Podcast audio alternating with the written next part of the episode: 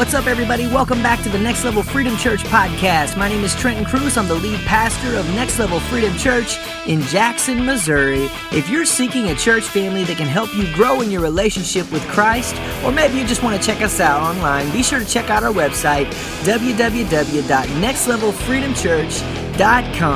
I hope today's episode will inspire you and encourage you as you fulfill the destiny God has for your life and fulfill your divine purpose in God's master plan. Thanks for tuning in and God bless.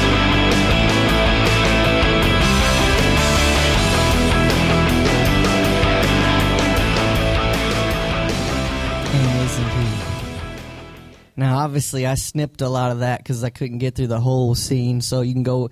That is from The Chosen. So if you've not watched The Chosen, I encourage you to go download the app. You can watch it for free. That was season three. That was the season finale part of it.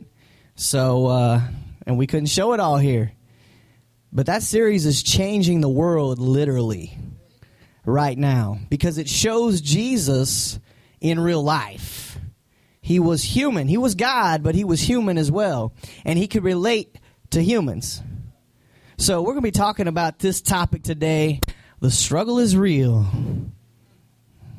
How many y'all can say that? Now maybe that's a later 2000. I don't think it was in the 90s yet. we said the struggle is real, but struggle is real. We used to, I used to work at Chick Fil A years ago, and when we get busy on a Saturday, me and the cooks, you know, I'd be running, I'd be running things, and the cooks would be back there, and the struggle is real, yo. That's what they would tell me because there's a lot of people, there's a lot of chicken, and you got to keep the food moving. But it's not just at Chick Fil A. How many y'all know life? The struggle in life is real.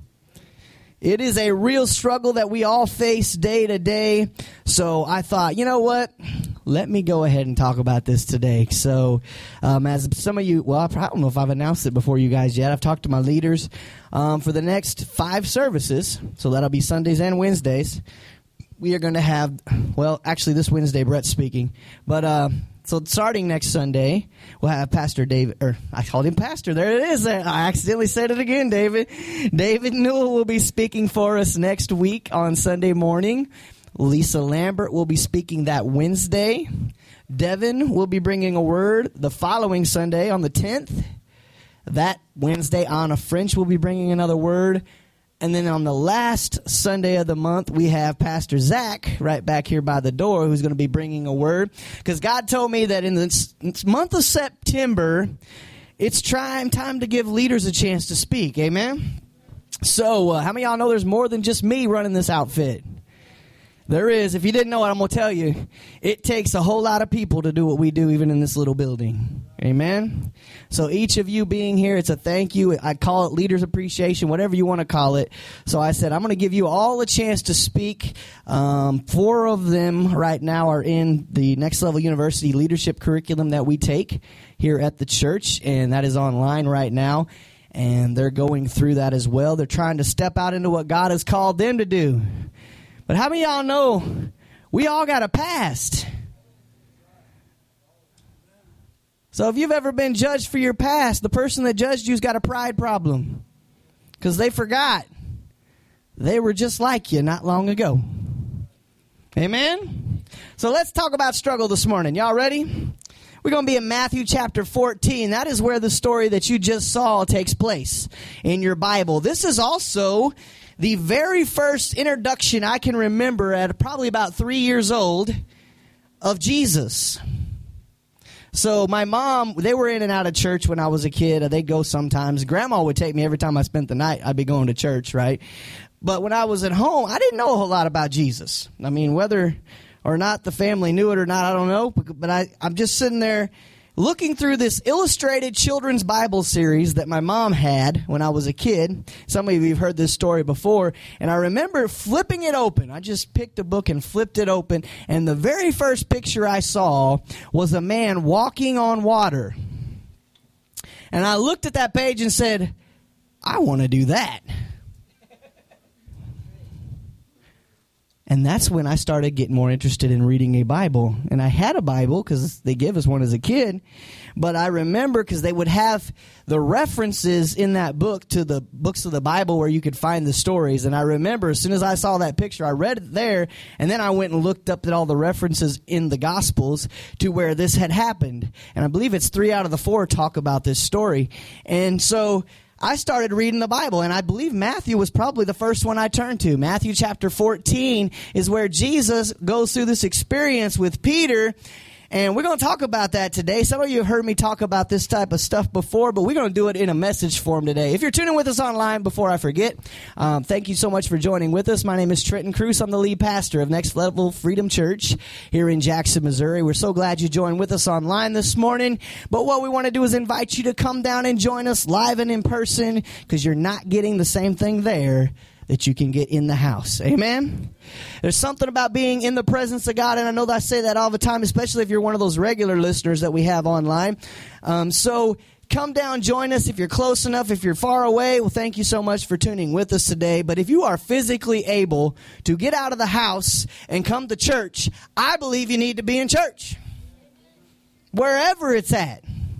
Find you a church home that goes along with what you're believing. Let them disciple you. Let them train you in the things of God because without it, you're going to fall right into what Peter fell into. And we're going to talk about that here in just a minute. Are y'all ready? Look at your neighbor and say, Are you ready? Now look at your other neighbor and say, Let's go. All right, Matthew chapter 14. We're going to read verse 22. Kicking it off, I'm going to be in the NIV translation today. it says, Immediately Jesus made the disciples get into the boat and go on ahead of him to the other side while he dismissed the crowd. So here is my first point this morning. If you are taking notes, first point this morning is even if you don't know what your call is just yet, we've been commissioned to go. God didn't tell us to sit still and only come to church and sit in the pews. He said, go. Take it to the people of the world. I mean, y'all know there's going to be people you come in contact with that I may never meet. You may be the only Jesus some people ever see. They never, never darken the door of a church, but you're Jesus to them. So I hope you're being a good example. Amen. So here's my question as we get started this morning. You notice here that Jesus dismissed, he tells the disciples, he says, get in the boat, go to the other side, I'll dismiss the crowds. Now, if you've seen The Chosen, he was going up on the mountain to pray. So if you haven't, I'm encouraging you. It's free. Go download it. You can watch it on your phone. So he goes up to the mountain to pray, but I want you to catch something here. He says, while he dismissed the crowd. So he told the disciples, go ahead and get in your boat and go, I'll take care of them. oh. All right, let's go. So here's my question to you Are you still sitting on the shore or did you go? Y'all didn't catch it. Let's try it again. Are you still sitting on the shore waiting for something? It's amazing. I listened to my pastor this morning from Wednesday night on my way, and I had already had this all in motion, and he was talking about the same thing. You want to make something happen in life, you got to get out there and do it. How many y'all know? Yeah, sometimes you may be miraculously delivered. You know, we've heard Lisa and different stories of God speaking, but that is the exception, not the rule. Most of the time, it's going to take work on your part to be completely delivered from whatever it is that's hindering you from a closer relationship with God. So when Jesus told you to go, now here's the deal. I want to make a comparison this morning. Can y'all handle comparisons? Here's what I want you to see. When we first get saved, we first get born again, I want y'all to see that visually when he says to the disciples, get in the boat and go to the other side, you got into your boat the day you got saved. Now, are you still parked on the shoreline? This is what I'm getting at. Because here's the deal while they're going and beginning their journey, Jesus is handling the crowd. How many y'all know the crowd in your life are the naysayers? Okay, a couple of you. Rest of you, we're going to figure it out. The crowd in your life are the ones telling you you can't do it. Did y'all hear the disciples in the boat? Now I'm going to get to this, so I don't want to get on it too much here because we're going to talk about the disciples' reaction in the boat. I loved this uh, portrayal of it because it hit on everything. See, Jesus, yeah, we've seen those lovely pictures of him walking on a smooth surface of water, right?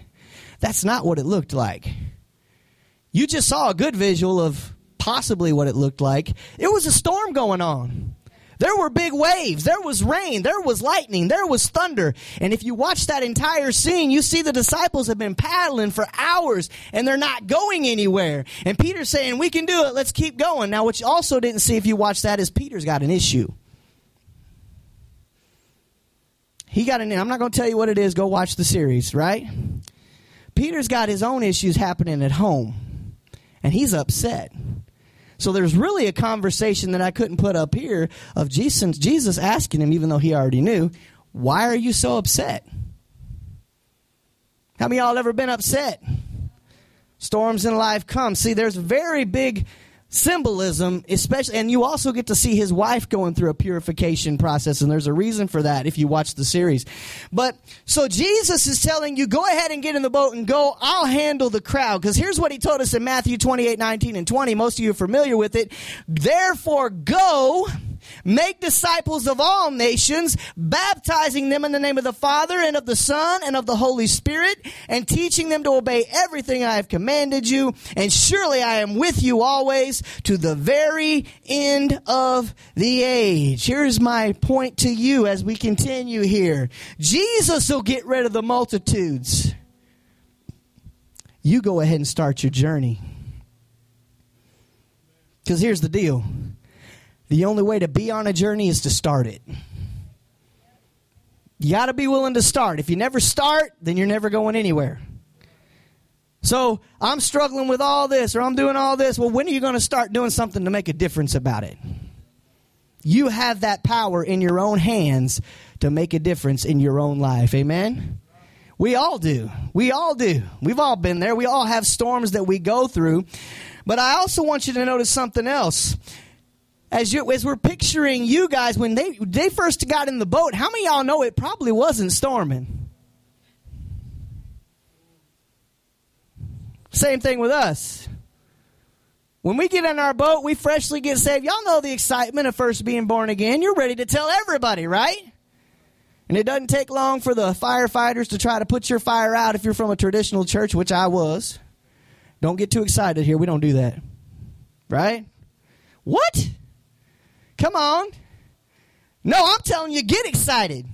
If Jesus has delivered you from something, it's time to get excited. That means in the praise and worship, if you feel like lifting your hands and praising God, if you feel like giving God a shout, yeah, we encourage you to do that because you only know your story. Nobody else around you has your testimony. There is something that God has delivered you from that nobody around you had been delivered from. They may have a similar story, but they're not you. So you can't judge a person by their praise. And how many y'all know that goes for people that are still struggling too? Just because they're still struggling, don't you tell them to shut up. They need to worship God all the same. Yeah, you know what? We all struggle with stuff. Matter of fact, in the struggle is the time to praise Him the most. Amen. You ought to be louder when you're struggling. See, we tend to do that reverse, right? We're so loud when everything's going good, but when things are going rough, where's your praise at? We need to be praising God as if the deliverance has already happened. But point number two, and I already said it, but let me make sure you put it down if you're writing notes. In order to succeed, you must start your journey. Where does it begin? That doesn't mean if God's called you to a global platform that the next day you're going to be all over the world. Not what that means. There's a growing process. But what can you do with the materials that are before you right now to begin your journey to make a difference, whatever God has called you to, because everybody's is different out there? What can you do right now in your life to make a difference with what you have? See, a lot of us want to think, well, I'll wait until I get to this point. No. God says go ahead and get started with what you got. If that means you just need to start spending some more time with God and praying, start there. I mean, y'all know that's where the answers are at anyway? So here's my point here. If they had known it was going to storm when they got in the boat, I mean, y'all know they probably wouldn't have gotten the boat? See, Jesus put it like this He says, tribulation and trials will come.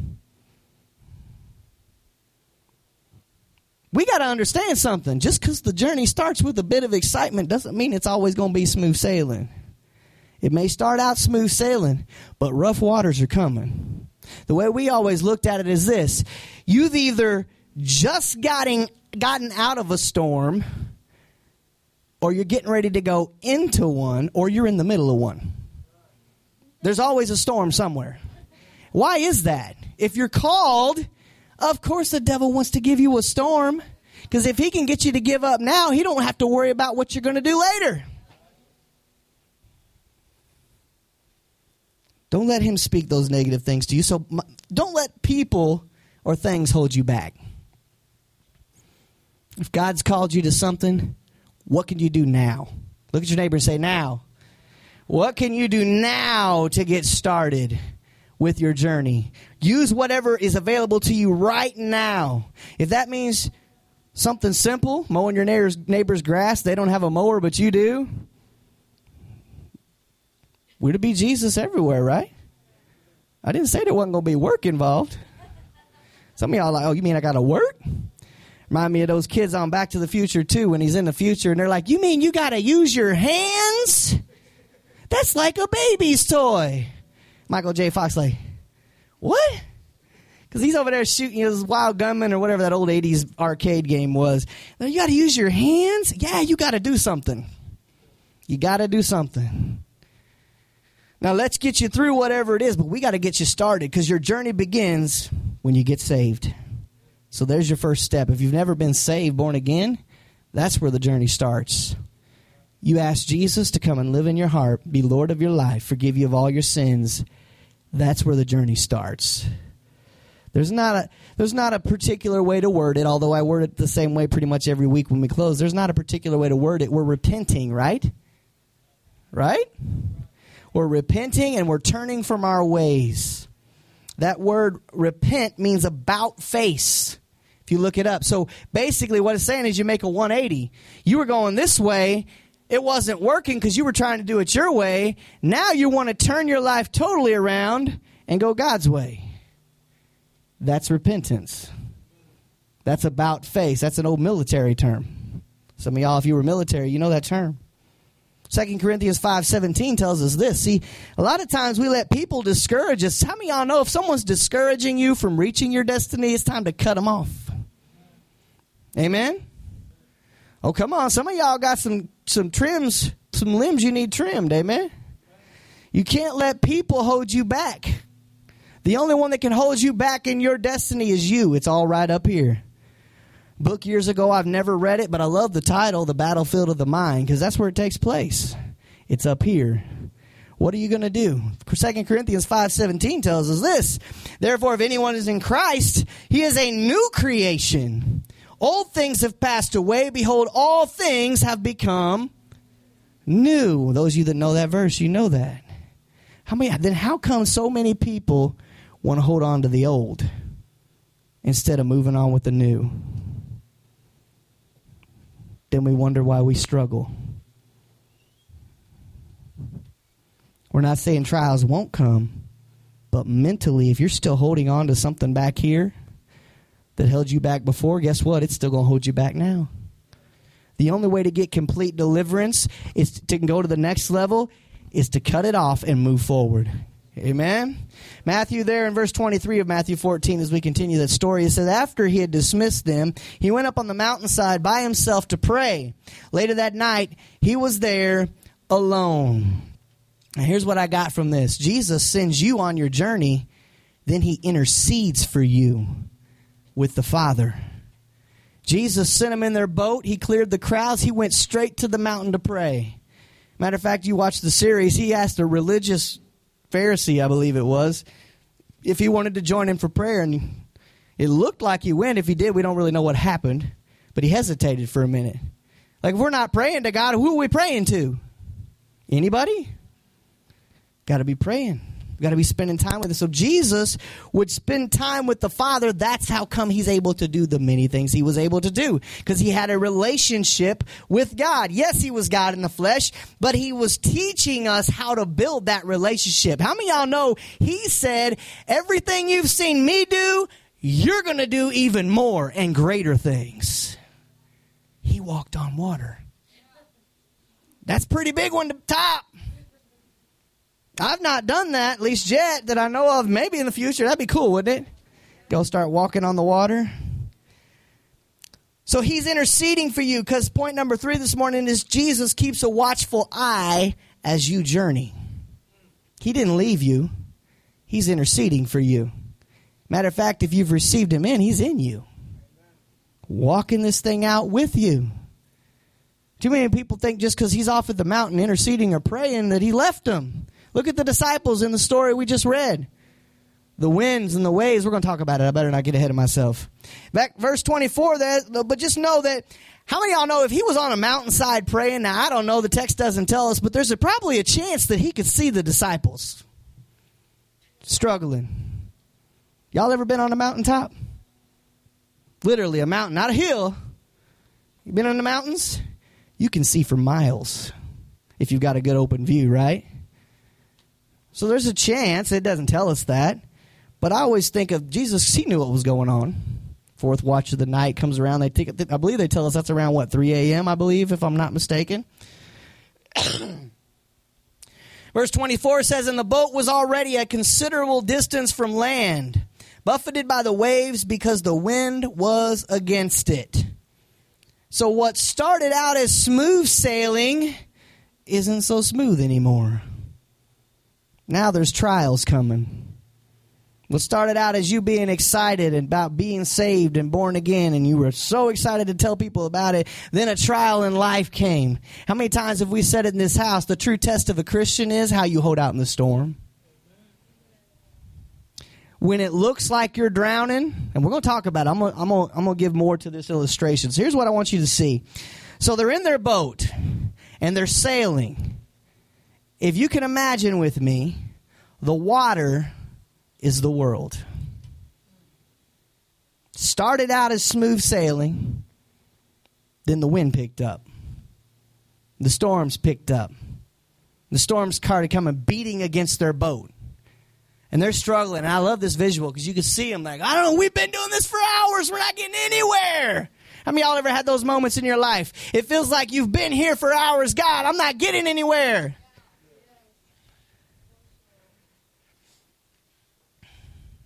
The true test of a Christian, I just said this, look at that, it's point four. The true test of a Christian is whether you can hold out in the storm. Verse 25 there says, Shortly before dawn, Jesus went out to them, walking on the lake. Now, the only thing you couldn't hear as loud in this video was the guy saying, It's a ghost! Y'all would have thought the same thing. Don't, don't kid yourself. You out in the middle of a storm filled lake and suddenly it looks like someone's walking on the water out to see you. You can't see his face. You couldn't see it. Remember the one disciple, I don't remember which one it was, is, did you guys see that? Right? And he's looking and you could just see this image of what looked like a human coming to them. Then it, I believe it was, was it Andrew that said, it's a ghost, right? Let's keep reading. He comes to them walking on the lake. When the disciples saw him walking on the lake, they were terrified. It's a ghost, they said, and cried out in fear. But Jesus immediately said to them, Take courage, it, it is I. Don't be afraid. And then Peter, oh Pete, steps up and says, Lord, if it's you, Peter replied, Tell me to come to you on the water. I love the reaction of the disciples in this video in the boat because I've always seen it that way, but I've not seen it portrayed that way. Are you crazy? Peter, what are you doing? You can't walk. Want to stay in the boat. Stay in the boat, right? See, the sad part is they were disciples too. And they were trying to hold Pete back from his destiny. Are you crazy, Peter? Don't. No, Peter. Here's my here's my thought. While you're going through the storms of life, anybody ever anybody ever understand understand the uh, what's the word I'm looking for? Analogy? No, I don't know if that's the word. But anyway, we're we're trying to get across about the world and suddenly the storms of life. Do you guys understand what we mean by storms of life? That means when you're going through something. You lost everything. Your finances are a wreck. Maybe you're struggling with an illness. Maybe you're struggling with other things, right? Suddenly, Jesus, I just here to remind you, Jesus is coming. And he's walking on the water because the waves don't intimidate him. Everything beating against your boat doesn't scare him. He's walking on the water to come and meet you. So here is my encouragement Jesus is coming. Just hold on a little longer. How many times have you heard that? How many times have you followed that? I think too many people give up right before they get their blessing, or right before they get their deliverance, or right before they get their healing, or right for whatever it is. They give up because the storm was too strong for them. They couldn't do that. I can't give that up. And the storms are beating your boat. You don't know what you're going to do. You aren't going anywhere. Suddenly, here comes Jesus with outstretched hand. But we stopped with Peter, so we're going to continue that. So, too many times we want God to continue proving himself over and over out of fear we got lots of stories in the Bible. We got Gideon. You know, there's there's so many stories in the Bible. But how many y'all realize that if it's something little that you want accomplished, or maybe something big that you want to see accomplished, you'll you'll you'll test God by giving him a little thing. And you've heard me do this before, some of you, some of you haven't.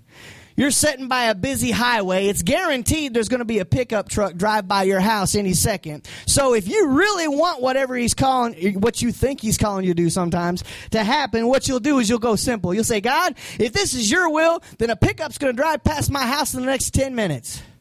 Knowing full well that in the next 10 minutes there's going to be a pickup drive past your house. So that then you can say, oh, I got my confirmation. Right? That's if it's something we want to do. Then there's the times we don't want to do it. And we're kind of like Gideon. If you're not familiar with Gideon, here's what Gideon did Lord, are you sure if this is really you? Lord, I'm going to set this piece of cloth out here on the grass. And when I get up in the morning, if the cloth is, cloth's wet and the grass is dry, I'll know it's you, God. Goes to bed, what happened? He got up exactly how he said it came to pass. The cloth was wet, the grass was dry. But he didn't want to do it. Y'all know the story of Gideon. He didn't want to do it. He's just a farmer, right? God's telling him to lead an army. He's like, no. Okay, God, that's pretty good, right? But this time, if it's really you, I want the cloth to be dry and the grass to be wet. Goes to bed again. Gets up the next day. What happened? The cloth was dry, the grass was wet, but because it was something he didn't really want to do, he finally did surrender, by the way. How many y'all do that? So in that same analogy I was giving you, you don't want to do it. God's telling you to do it. And all of a sudden you walk out of your house by that same busy highway, knowing that if you want out of this, you're going to have to make this next to impossible, right? So instead of a pickup driving by, now you say, okay, God, if this is really you, there will be 25 red trucks past my house in the next three minutes. I mean, y'all know God can do it. Little did you know the firemen were having a parade that day. And as soon as you got done talking, 25 fire trucks drove right past your house and God saying, come on. Let's do it. So we got to understand when God tells us to go, you know, there's such a thing as missing God's timing. And if you miss God's timing, you may miss out on your blessing, your miracle. It, not saying it won't happen, but it may get postponed. See, God's timing is never early, it's never late, it's always right on time. Jesus is coming. Hold on a little longer. God, prove yourself to me. God, prove yourself to me. If this is you, most of the time when we keep carrying on, it's because we don't want to do it. We don't want to do it.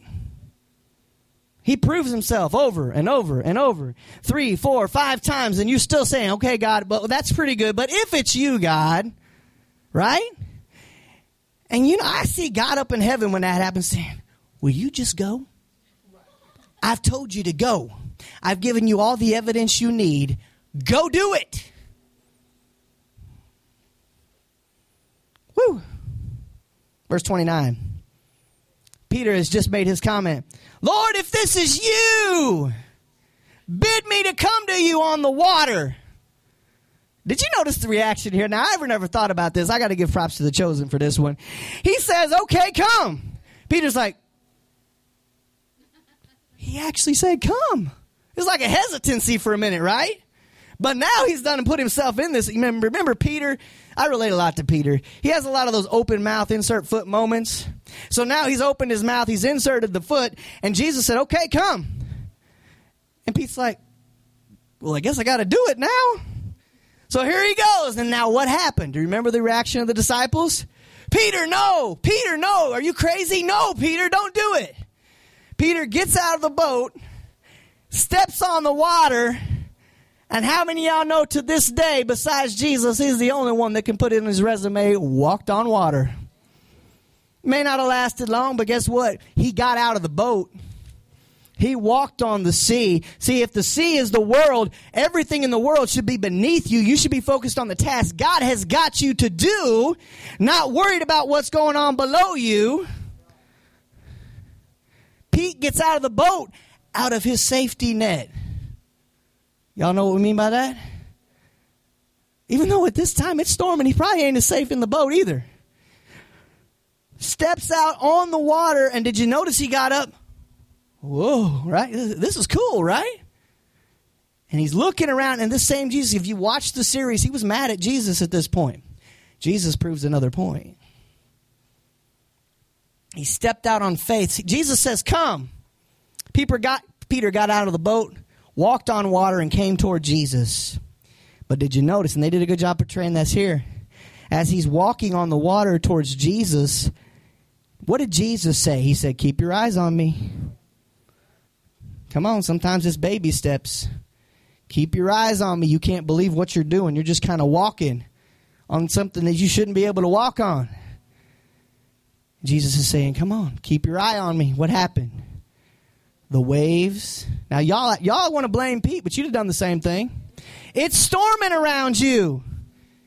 Suddenly he gets a little scared because now he's further from the boat, right? He's left that safety net behind, and here he is in the middle of Sea of Galilee. And he starts looking to the sides, and what happened?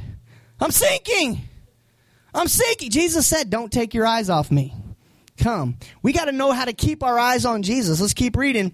But when he saw the wind, he was afraid and began to sink and cried out, I don't think it was, Lord, save me. I think it was, Lord, save me. He's scared. How many y'all been scared? You notice yourself start sinking into the world below you. Jesus is saying, Keep your eyes on me. You can do this, but you're worried about what's going on around you and the storms of life that the devil will throw your way every time. Because he's got to get you distracted. Because some of you, let's just say all of you, if you never fulfill your purpose, he thinks he's got it. He's going to be all right, right? But some of you are walking in a destiny that's a much, much bigger than you. And if you get scared now, you're going to miss it. Jesus or Peter begins looking around. So at first he steps out in faith to go to Jesus, but then the distractions came.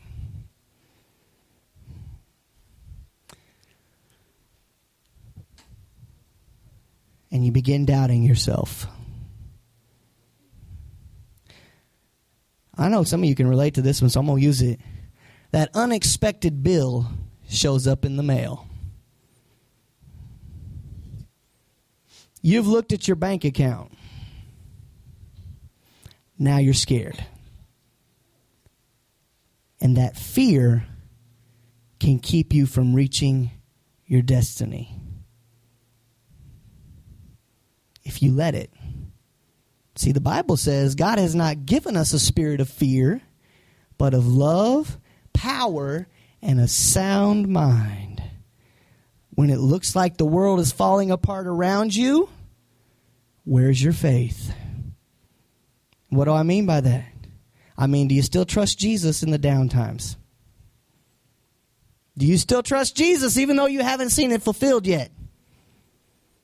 Are you trusting him or are you panicking now? And now you're now see here's the other funny thing. People turn to the very world that's throwing things at them to try to get them out of what they're in. Not realizing that that's making them sink. If you're wanting deliverance through Jesus, you don't turn to the devil for help.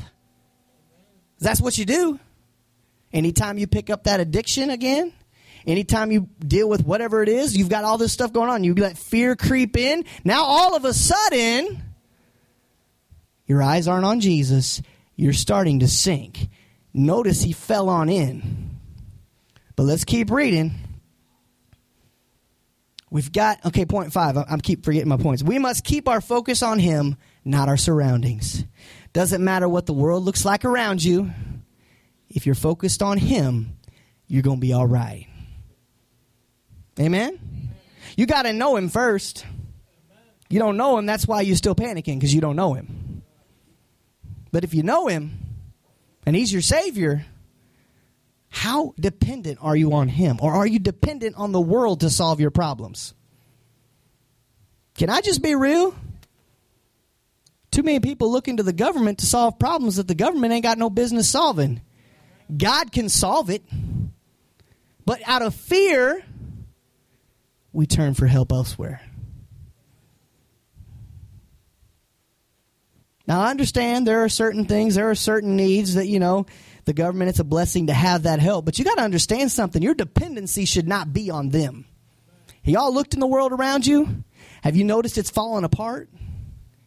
Yet we keep looking to them for help. That's what they want you to do. It's like that old snake in the jungle book. Trust in me. Y'all know that song? Trust in me. Right? God's over here. Jesus is over here with his hand out. Come on, I got you few more steps. Few more steps. Come on, I got you. Trust in me. What do I do? Now you're at a crossroads. Which way do you go? Do you trust God no matter how bad it looks? Whew.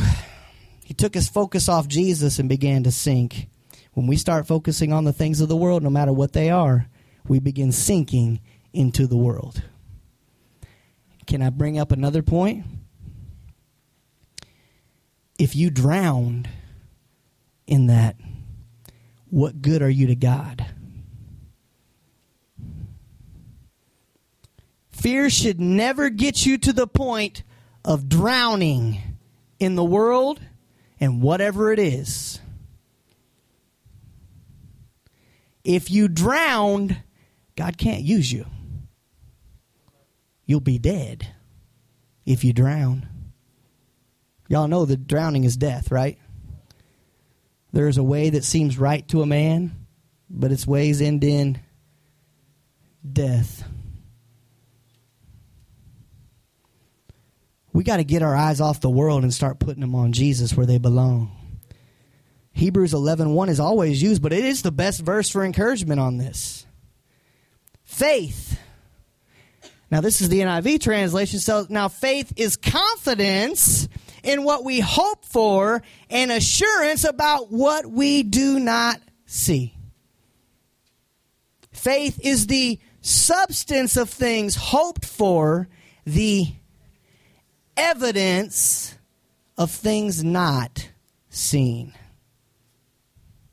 Did you notice Jesus' first question to Peter when he saved him? Ye of little faith, why did you doubt? Peter was walking, he was doing it. He was on the water. But don't knock him too much. You've been in the situation, you'd have probably done the same thing. Verse 31 there says immediately, and this is what I like about this. As Pete looks like he's going to drown, he's in the water. Now he's surrounded. He doesn't know how to get out. He's looking. You seen him struggling under the water. He didn't know what to do. See, if the water is the world, that means you're struggling in the world. You're looking around wondering why nothing makes sense. But what happened? Immediately,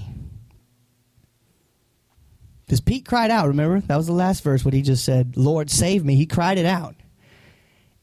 It didn't say, well, Jesus waited a little while, let him get what he deserved, and then reached his hand out to grab him, right? It didn't say that. See, that's religious people. Oh, my goodness. Lord Jesus, why are we going here? Religious people will watch you drowning, point their fingers at you, and say, well, they just got what they deserved. Instead of reaching out their hand to pull them out. What did Jesus do? If we're following Jesus' example, that means while Pete's drowning, it says immediately Jesus reached out his hand and caught him. That was a powerful scene. Did you see that? Jesus' hand came through the water Peter sees it up there. He's still a little ways away, but did you see what he started doing when he saw Jesus' hand? He started swimming for the surface. Some of y'all need to swim because Jesus' hand is right there saying, Come on, I got you. He doesn't want you to drown. If he'd have left Pete, Pete would have drowned. This is a storm. Immediately he reached out his hand and caught him. And then what did he say? You heard it in the video. You have little faith. Why did you doubt? Did you notice how he said it? He wasn't beating Pete up for it. He was asking a simple question. Did you notice what he said to the disciples? Now, this isn't in the Bible, but I thought it was a cool addition because it still speaks the same message. He's coming walking. Now, if you watch the whole scene, one of them, it might have been Thomas, I don't remember, said, Why is this the second most amazing thing I've seen all day? And Jesus says, This impresses you? Where were you at earlier? Because right before this, he had fed the 5,000 people. They only had five loaves, two fish. That's it. Little boy brought what he had.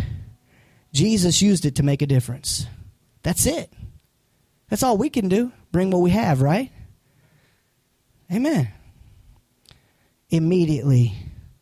So Peter cried out to Jesus when he didn't know what else to do. Why is it that we wait to when we don't know what else to do to cry out to God?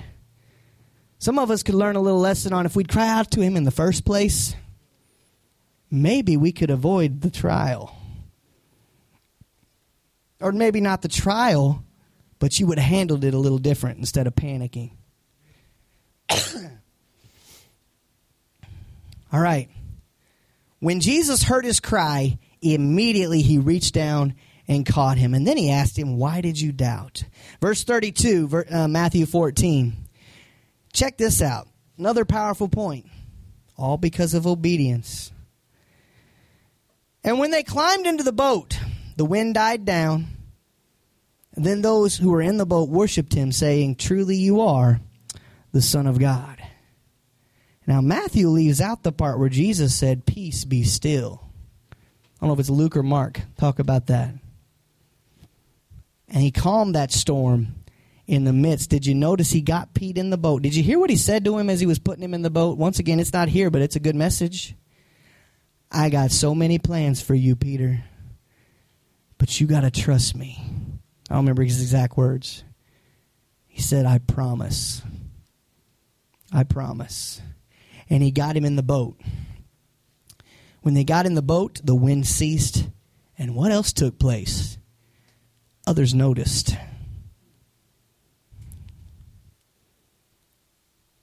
Jesus delivered Peter, and every disciple in that boat hard lesson learned. Who is this man? Even the winds and waves obey him. Now, this tr- Matthew just simply says, Truly, you are the Son of God. Others noticed because Pete got delivered from a mess. Jesus put him in the boat, and what happened? He started comforting him. Other disciples are standing around. The storm's now ceased. Whoa. Right? Our faith can be contagious. Y'all realize that? That's point six. Our faith can be contagious. But guess what? Your fear can be contagious too. When the rest of the world's afraid, do you act in faith or fear? Once Peter was able to get back in the boat and continue his journey, God was able to use his story to usher others into worship. Those plans Jesus told Pete, I got for you, y'all know Peter. Why do you know him? Because he became a mighty man of God. He struggled for a minute. So here is the last point, and I got one scripture we're going to read, and we're going to get out of here. Our story is what draws others in. It's your testimony. It's all you got. You don't know what else to say. You've always got your testimony. Tell them how God delivered you. I'm going to be honest with you. You ready? Not everybody's going to accept it. You're going to tell some people your testimony, and they're going to blow you off. There are going to be others, however, and sometimes it's in the crowd that you didn't even know you were touching. You were talking to this guy who rejected you, but somebody out here noticed. And they come to you later, possibly, and because of your faith, they get saved. It wasn't about the man in front of you or woman. It was about the Spirit moving in that moment and touching the people's hearts over here it's because you get rejected doesn't mean you give up. You keep moving forward. You're going to get rejection. They, they rejected Jesus. What makes you think they're not going to reject you? He even told them, world's not going to like this. but check this out. those times when we get to doubt, I thought this was a perfect verse to end on. It comes from Ephesians chapter 3 verses 20 to 21. And this is from the New King James. You guys ready?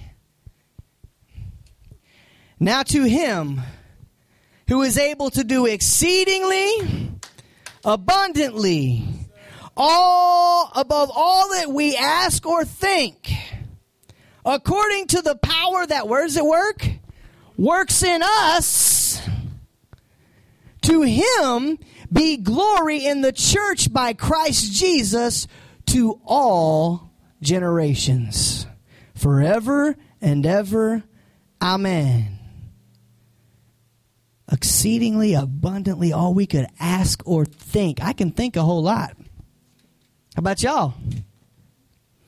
But if we're trusting in that God, that means He can deliver us from anything. Just because it doesn't come out the way you thought doesn't mean you didn't get delivered. Right? Yes, death's a part of life. Sometimes death is a hard thing. You're praying for life and someone goes on and dies anyway. Why? I don't know. We'll ask God when He gets there. But here's what I want to tell you they got delivered if they knew Jesus. How many y'all know they're living better than us right now if they knew Jesus? But it's because of the many that don't know Him that your testimony is important. Amen? Last thing, don't limit yourself. With Jesus, you will be able to accomplish things you never thought possible. We start limiting ourselves, then we limit, we put a limit on what we think God can do. Because it doesn't always work, doesn't mean we stop get going at it, right? Don't limit yourself. Don't limit God. Too many people want to put God in a box and say this is the only way He can move. Y'all know He's doing it different every day. Oh, come on. Some of y'all didn't know that. Y'all know God does it different every day. The word never changes, but the way He does things does. He's still raising people from the dead. He's still curing diseases. He's still healing people. He's still got limbs growing out miraculously. He still does all of these things. I can't explain to you why it doesn't always happen, but I've seen it happen. He's still delivering blinded eyes, deaf ears. He's still doing all these things. The reason you haven't heard about it is because the world doesn't want you to know about it. If all you watch is mainstream media and you think they're telling you the truth, I got one word for you. Ha! They give you a little bit of the truth, then they twist it all into a lie because they want you to doubt. They want you afraid. Oh, there's a new strand out. Y'all talk to the real doctors. Here's what the real doctors are saying. Y'all ready? This strand that they're claiming is coming out, that they're trying to mask mandate and everything all over again, that strand, the real doctors are saying, is the least dangerous of every strand before it. But what's the news telling you? Be scared. Sound like an old movie, doesn't it? Be afraid. Be very afraid. No, I trust God. I don't trust man. I tried trusting man. How many y'all can say you tried trusting man and they failed you? Jesus never fails. Amen. I got to quit. Thank you so much for joining with us online this morning. If you've been tuning with us online, I want to say thank you so much. Um, if you've never received Christ as your personal Lord and Savior, I just want to give you that opportunity right now. It's as simple as asking. You say, Dear Jesus, I know I'm a sinner. I believe you died on the cross for me, and I believe you rose on the third day, becoming victorious over death, that I might live. I ask you to come into my heart be Lord of my life. Forgive me of all my sins. From here on out, I want to live my life for you. Thank you, Lord Jesus, for saving me. In your name I pray. Amen. Thank you so much for joining with us today. If you prayed that prayer, your next step is you need to get baptized and you need to find a church home. Wherever it may be, you need to find a church that is discipling people, not a dead church, a church that's alive. Because here's the problem with dead church you die with it. They don't believe God's doing anything anymore. But how many of y'all know the remnant church knows God's up to big things? He's still alive and he's still moving. So God bless you. We'll see you next time.